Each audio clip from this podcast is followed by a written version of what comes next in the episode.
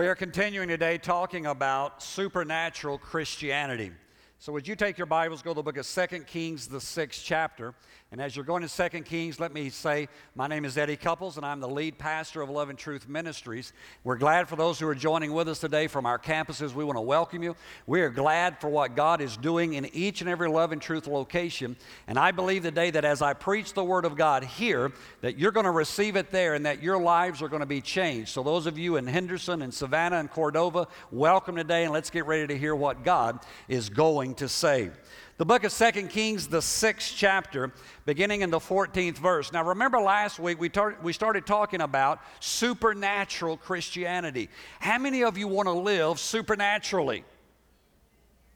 Come on, I mean, that, that ought to be, if you're a believer today, you ought to want to be a supernatural Christian, a person who is living this abundant life that John 10 10 talks about. And yet, what I found is, is that we have reduced Christianity to rules and regulations, we've made it religious, right? So if you do all the do's and you don't do the don'ts, you'll make it. Your, your, you know, your ticket's punched for heaven. And yet what we find is, is that in the Word of God, it lets us know that there is so much more to living this thing called Christianity. We talked last week about Christianity's mandate. How that Jesus, when he got ready to send the disciples out, he didn't just say, hey, go preach a nice message. Did he? He didn't say, have a homiletical laid out sermon. He didn't say, know the theological ramifications of the hermeneutical passage. He didn't say, you know, exegete the eschatological ramifications of the word. See, I know all the words. They don't mean much to you, but I know them. What he said was, here's what he said. He said, Guys, I'm releasing you, and when you go out, he said, heal the sick, cast out devils, cleanse the lepers. He said, Even I want you to raise the dead. He said, Freely you have received, therefore I want you to freely give. And so that's how we have been sent forward. And he didn't change his mind. He didn't say, well, that was good for the first century church, but I don't want any other church to do that. Jesus Christ, the Bible says, is the same yesterday, today, and forever. And so, whatever He has given as a mandate to the church remains that mandate today. And so, we talked about that last week. And so, as we kind of continue on in this series on supernatural Christianity, today I want to talk about seeing the unseen seeing the unseen. I, I, heard a statement years ago that said, only those who see the invisible can do the impossible. Now, I don't know about you, but I'm ready to do some impossible things. I, I don't, I don't like it when somebody tells me I can't. I, I mean, it's just, it is in my, I think I was that way when I was three years old. Any of you have a strong willed child? Uh, you know, and I've, I've raised strong willed children too. But anyway, that's a whole other thing. Uh, the, the process is, is, you know, if you say you can't, guess what?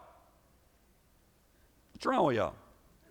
I mean, you, you tell me I can, I, am going to, as the old saying, I'm going to bust a gut trying. You know, that with, and, and so God's given us this ability. And what, what we've got to do is we've got to learn to see the unseen. And so let's look at this. In 2 Kings, the sixth chapter, beginning in verse 14, it says this. Therefore, now let me just explain this. Elisha is the prophet of God. He's been prophesying and telling uh, the Israelites every time this king, everything he was going to do. And this king's tick, so he wants to kill uh, the man of God. Therefore, he sent horses and chariots and a great army there. And they came by night and surrounded the city.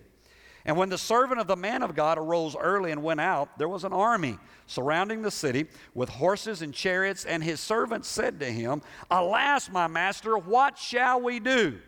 Now, let me ask you a question. Have you ever been at a point of your life where you just went, I don't know what to do? There's everything around me, everything is, is falling apart. What do I do? This is where he is at. What shall we do? So the, the prophet answered, do not fear, for those who are with us are more than those who are with them. Really? I mean, this guy's looking around and he's saying, the whole hillside, in fact, the whole city is surrounded by an army. And he's looking around and it is just him and Elisha.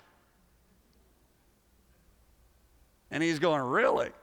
There's more with us than's with them? Now look, look what Elisha said. And Elisha prayed and said, Lord, I pray, open his eyes that he may see.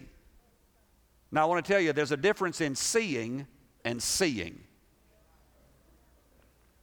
He saw the army, but Elisha saw something else.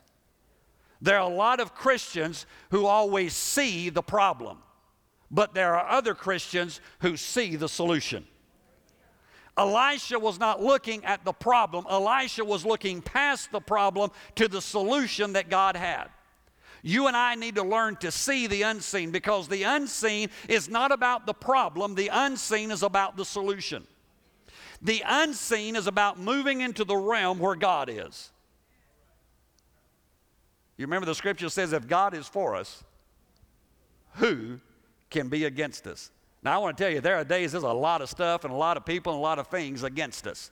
But if God's for us, who can be against us. Lord, I pray, open his eyes that he may see. Then the Lord opened the eyes of the young man, and he saw, and behold, the mountain was full of horses and chariots of fire all around Elisha. Now, I just want to give you some good news before we go any further. You are always in the majority if you're a Christian. When you study Scripture, what you find is, is that only one third of the angels fell. That means there's always two angels for every one demon. And so I, have just determined through the years that I always am in the majority. And here's what I found through the years. Some of you have heard me say this. I found a whole lot of Christians not using their angels. So I use extra ones. If you know, if if you aren't using your angel, they might be with me.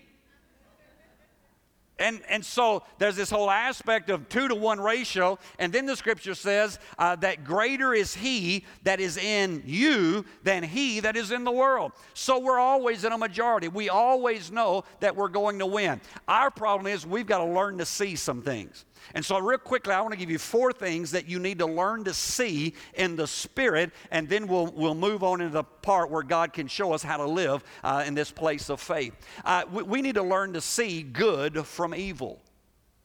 How many of you believe that? I mean, we need to learn to see good from evil. Genesis 3 5. Now, I know this is the devil, but the devil even gets it right every once in a while. I mean, the scripture says that the demons believe in one God and tremble, and they do well. Right? So the devil gets it right. Genesis 3 5 says, For God knows that in the day you eat of it, your eyes will be open and you will be like God, knowing good and evil. I, I just believe that as Christians, we need to learn to see what is good and what is evil. Jesus did. When you study the life of Jesus, there are many encounters where Jesus sees evil. He sees evil and speaks to spirit of afflictions and on and on. But there's an encounter that I think is really interesting, and it's an encounter where a man comes to Jesus one day and he says to him, uh, You know, I want to follow you. I want to be one of your guys. And Jesus looks at him and says, Well, you need to keep the commandments. And he lists some different commandments. And, and the guy says, I've done all of those from my youth. And Jesus didn't say, No, you haven't. In fact, Jesus looked at him. He said, But one thing everything you lack. He said, Take everything you own, sell it, give it to the poor, and then come and follow me. Now, I want to tell you something. It is the only place in Scripture where Jesus tells anybody to sell everything they've got and to follow him. But he knew that in the life of this man, that greed ruled his life. And so Jesus is able to see the evil that's in that man. In other words, here's what that man had done he had set up a God above God. And, and the commandment tells us, You shall have no other God before me. And so Jesus deals with that, and the Bible says the man went away sorrowfully because he was very rich. Why? Is riches bad? No, because we study scripture later and we see uh, all kind of people with riches and Jesus doesn't get on them. It was the evil that was inside of this man that Jesus saw and he dealt with it. Other times he saw good in people and he would he would talk about the good things that were in their life. Paul, at one time uh, in his ministry, uh, was going forth and he met what we would refer, refer, to as the governor of an area.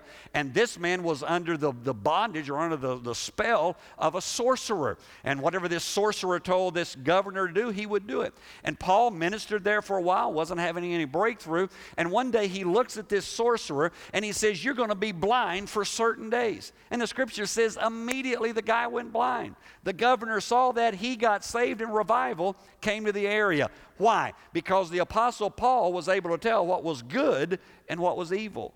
Now, the interesting thing to me is that a lot of Christians can't tell good from evil. I mean, there's a lot of Christians who can't get their morning started without reading their horoscope. Uh oh. Good and evil. That, that, I mean, there, there's all kind of Christians who are, who are so caught up in, in Twilight and Harry Potter and everything else. Oh, it gets quiet in the house when pastor starts really digging. And you, you can't tell good from evil. Anything that lives forever off somebody else's blood must be evil. Come on, we, we got to wake up in the church, in the kingdom of God. And, and so the Apostle Paul saw the sorcerer, he dealt with the issue, and he moved on. Uh, I, I know in our lives, as, as we go through life, you need to be able to discern when evil is present. You need to be able to discern when good is present. You know, most of you know that, that I grew up in Africa, was born there, and we lived back in the jungles. Now, when I say back in the jungles, I'm talking back in the midst of the jungles, all right? Uh, you either walked to where we lived or you flew an airplane, which my father happened to be a pilot, so that was good. Uh, but we, we had a mission compound, and then right next to us uh, was the, the little village that was there. It was called Fasama, and, and that's where I grew up all my, you know, until I was seven years of age. And, and they would, would begin. Now, they knew that there were two gods. You, you could meet them anywhere. In fact, a lot of them, uh, the first white person they ever saw was my father. And, and they would see, but they, they understood that there were two gods there was a good God and there was a bad God. And their whole philosophy was let's appease the bad God. And so the witch doctors, that's what they did. They, they would spend their whole life appeasing the bad God. And they would start in their rituals, and those rituals would run sometimes 48 to 72 hours without stop. They would begin to beat the drums, and we could hear them in our home. And I can remember it at night, as a small child, I can remember feeling the oppressive spirits of darkness coming into our home as I am laying there and, and just terror and fear gripping me, and, and not, not really understanding even as a child, but knowing that something was happening supernaturally. And then I can remember time and again as my father would get up and he would begin to plead the blood of Jesus Christ over our home. And I can remember him walking through the house saying, In the name of Jesus, by the blood of the Lamb, we claim this house. And all of a sudden, the evil presence that was in that house would lift and it would leave.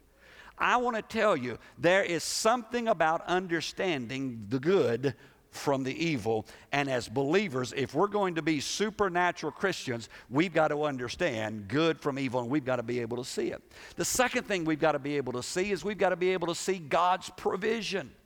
Now, I want to tell you, society tells us right now that we are in a recession. I have determined what the difference in a recession and a depression is. A recession is when you lose your job. A depression is when I lose my job. So some of you have moved out of recession and you're in depression. But I want to tell you, you've got to not look at what you see. You've got to look past what you see in the news and what's happening around you and understand that there is a God who is a God of provision. There's a, there's a scripture that talks about Hagar, who was Abraham's uh, handmaid who came in and she had this baby named Ishmael, and uh, it wasn't God's will. And finally, Sarah gets tired of her and they kick her out, and she's in the desert. She's about to die. She's taken Ishmael and put him over aside from her, and she's waiting to die. And the Bible says, Then God spoke to her. And in, in Genesis 21 19, here's what the scripture says it said, Then God opened her eyes. Now, her eyes were open, but God opened her eyes, kind of like Elisha and the prophet there. God opened her eyes and she saw a well of water and she went and filled the skin with water and gave the lad a drink. You've got to see God's provision. I, I don't know what's going on in your life today, but I want to tell you if Jesus can feed 5,000 men plus women and children with five loaves and two fish, and have what I like to call the first fish and chip Sunday you and I can believe God to show up. If He can take care of one to three million Israelites in the desert for 40 years, that their clothes did not wear out, their feet did not have to be burned, they walked in the desert and there was a cloud by day and a fire by night. God fed them, God protected them, and God kept them. If He can do that for one to three million rebellious Israelites, what can he do for those of us who are walking in obedience to his word? And so I, I, just, you know, the, the, Apostle Paul lives it out in his life. Uh, time and time again, the Apostle Paul receives uh, provision from God. But in one encounter, the Apostle Paul is going to Rome, and God says, Paul, you are going to testify in Rome. And yet a shipwreck happens, and the Apostle Paul tells the captain of the ship, here's what he says He said, An angel of the Lord, of whom I serve, stood by me last night. And here's what he said If you guys will hang with the boat, not one person was going going to be lost. God provided, even in the midst of a shipwreck, that nobody lost their life and nobody was injured and no one was hurt. And, and now, you know what? God is still that same kind of God. God's a God of provision. We just recently got a word from one of our pastors in Kenya. And uh, he, he had been preaching about the provision of God. He'd been talking that God is a provider. And, and yet, if, if you understand third world countries where there's 85 to 90% unemployment, uh, you don't know where your next meal is coming from, and you've got to depend on God. And he had gone to a service and he was down to, I think he had a couple of hundred shillings left, if I remember the story right.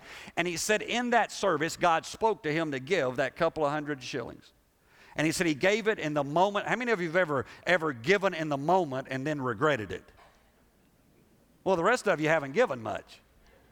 You know, I know you say, well, the Bible says God loves a cheerful giver. I understand that, but sometimes I cry. And I just call it watering my seed. If you've never watered your seed, you haven't given much. This guy gives the last he's got but as he walks out, it's that moment of truth and reality. I don't have any money. I don't have any food. I can't take care of my family.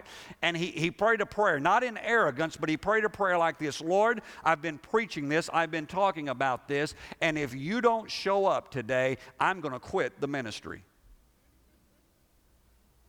That's one of those prayers. Guess what? That day, before that day rolled around, somebody in this church had given money for that man. And on that day, when he prayed that prayer, he gets a phone call saying, Here are all these shillings that you can have much more than you just gave. Why? Because God is a provider. God provision, but you've got to learn to see into the unseen realm to get that to happen. The third thing that we've got to see is we've got to see the harvest. John 4 35, Jesus said, do, do not say there are still four months and then comes the harvest. Behold, I say to you, lift up your eyes. There's that eyes things again. Lift up your eyes and look at the fields, for they are already white for harvest. I want to tell you, the harvest is out there. I'll say that again. The harvest is out there. We just don't see it. What we see are the addictions. What we see is the guy who can't say two words without cussing. What we see are, are the people who, who mess up our world. But God says that's the harvest. Jesus, one day coming into Jerusalem, looks out at Jerusalem. He says, Oh, Jerusalem, Jerusalem, how oft I would have gathered thee together as a hen doth gather her brood, yet you would not. In other words, Jesus is saying, If you would only realize who I am, if you would only see me, as the Messiah, I would change your world. Peter goes up on the rooftop to pray one day. He's hungry, and God gives him this vision of this sheet being let down from heaven. And as that sheet is let down, there's all kind of four-footed animals and beasts in there that Peter, as a good Jewish boy, would never eat. And every time that God would let the let the sheet down on the rooftop, uh, that he would be spoken to by God and say, "Get up, kill and eat." And Peter would say, "Oh no, Lord." I never eat anything unclean. And God said, That which I have called clean, don't you call unclean. And in the third encounter, when he is finally done, the Word of God says there's a knock on the door. And there are men who are there from the household of Cornelius, who is a Gentile, who Peter would have never seen as the harvest, except God opened his eyes so that he could see the harvest. You and I have got to come to the place where we're not just looking at the natural circumstances. When we see people, we've got to see through their problems. We've got to see through their messes. We've got to see through their lifestyle issues, and we've got to see them as somebody that Jesus Christ died for and gave his life for, and you and I have got to see them as the harvest. Uh, somebody told me not too long ago, they said, Pastor said I was in prayer and said, said it was like the Lord just took me up and said I was, I was on uh, way up above the building and said all of a sudden I began to see cars coming from every direction. And they said there were so many cars coming into Love and Truth Church that, that there, was, there was no way that they could get in. Said the police were directing, everything was happening. And I began to think about that. And I thought, you know what? That is what God wants to do in all Love and Truth churches. God wants to bring in the harvest from the north to south, the east and the west. He wants to bring it in, but you and I have got to get a vision for the harvest. The fourth thing we need to have a vision for is where I read to you out of the book of Second Kings there. We've got to have eyes to see God's power. I, I want to tell you, God is a powerful God. And, and he, in, in that passage there, it says, Open his eyes that he may see what's in the hills. I want to tell you, God's power is greater than anything you and I have ever come up against. Jesus, time, again, time and again, exhibited his power. I mean, there's all these occasions, but I love the occasion where Jesus shows up one day. The guy's been dead for days, and he said, Open up the grave. And they said, Oh, Lord, we can't do that. Behold, he's been dead for four days and he stinks. Right? I mean, as for all the embalming processes of, you know, modern times, he stinks, Lord. And, and I, I wonder if on the other side, because, you know, if, if Jesus is, is moving in the unseen, I wonder if on the other side Lazarus is saying, somebody let me out.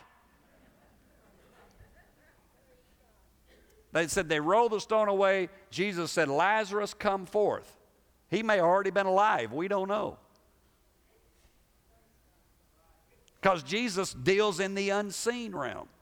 And he calls him forth. And he said, Unloose him, let him go. And, and there's this whole thing there that, that Jesus is moving in power. John, the, the Apostle John, I love to study about the Apostle John. What you find out about John is, is that he was the one who was the closest to Jesus when Jesus was here on earth. History tells us that as they began to kill the apostles, they tried to kill the Apostle John.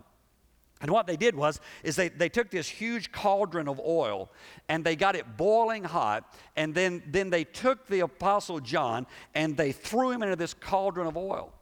The interesting thing was, though, is that he didn't die. Why? Because the power of God kept him. And so they take him and they put him on an island by himself on the Isle of Patmos. And watch what happens to John. Watch the power of God in John's life. Here's what he says in the book of Revelation He said, I was in the Spirit on the Lord's day.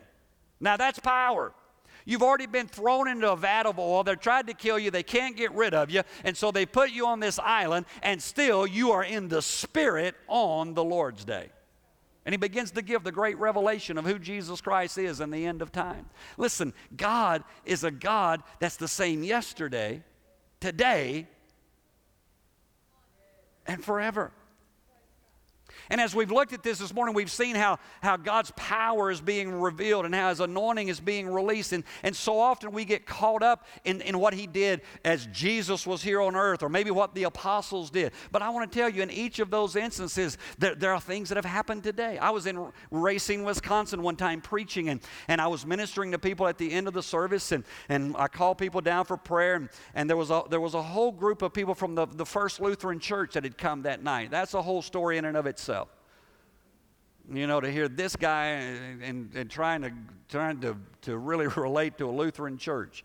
And and as the the healing process began to happen that night, I began to pray for people, and I prayed for this one specific man. And as he turned around to leave, just out of my mouth, I said, uh, "You know, sometimes God doesn't heal instantly; He may heal the next day." I didn't know why I said it. The guy went back to his seat, and his testimony the next night was this. He said, When I got out to the car that night, he said, I told my wife and the people who were with me, well, that was a cop out. You know, that guy's just trying to give himself an out. And he said, I had been suffering with back problems for 17 years. He said, I was in severe pain for 17 years. He said, I went to bed that night in pain. He said, the next morning, as I began to get up, he said, all of a sudden, as I sat up, he said, my back sounded like a rifle shot went off. And he said, it cracked so loud that I looked around to see what happened. He said, but instantly all the pain left my body. And he testified that night that God had totally healed him.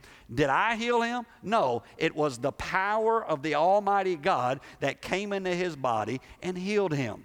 Now, how do we get there? That's what I want to close with today. How do we learn to live in the unseen? Number one is seeing involves faith.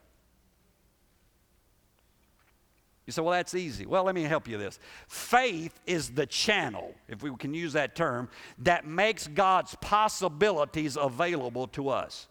It's, it's by faith. Uh, 2 Corinthians says it this way For we walk by faith, not by what? Sight. We don't walk by sight, we walk by faith. And so I've got to learn to believe to see. See, we, we, we reverse it. We say, well, if I see, then I will believe.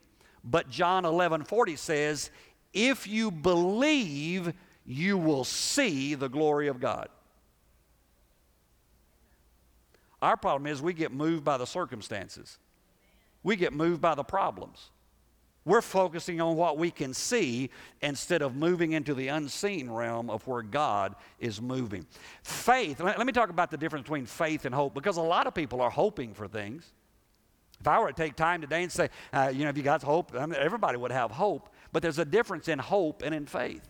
Hope is in the mind, faith is in the heart. Hope is in the future, faith is in the present.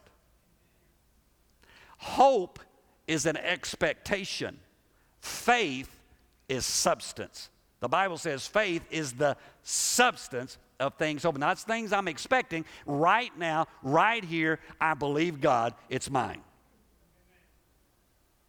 Not I hope. See, I've got to come to that place where the Word of God is more powerful than what I see.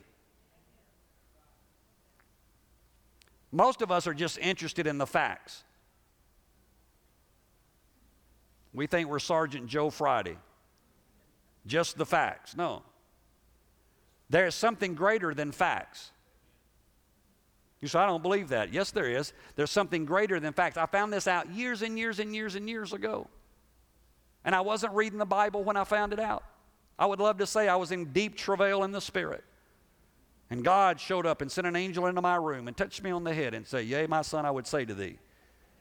But I was actually reading an Ellery Queen mystery novel. And if you ever read anything about Ellery Queen, it was all deduction and all this, and it went in, and, and he something lined up, and it said, uh, was talking about the facts, and he said, I'm not concerned about the facts, I'm concerned with truth. And I went, Whoa, there it is. There's something bigger than facts, and that is truth. The fact may be that you're sick. The truth is, He's Jehovah Rapha, the Lord God, your healer. The fact may be you're broke, but the truth is, He's Jehovah Jireh, the Lord God, your provider.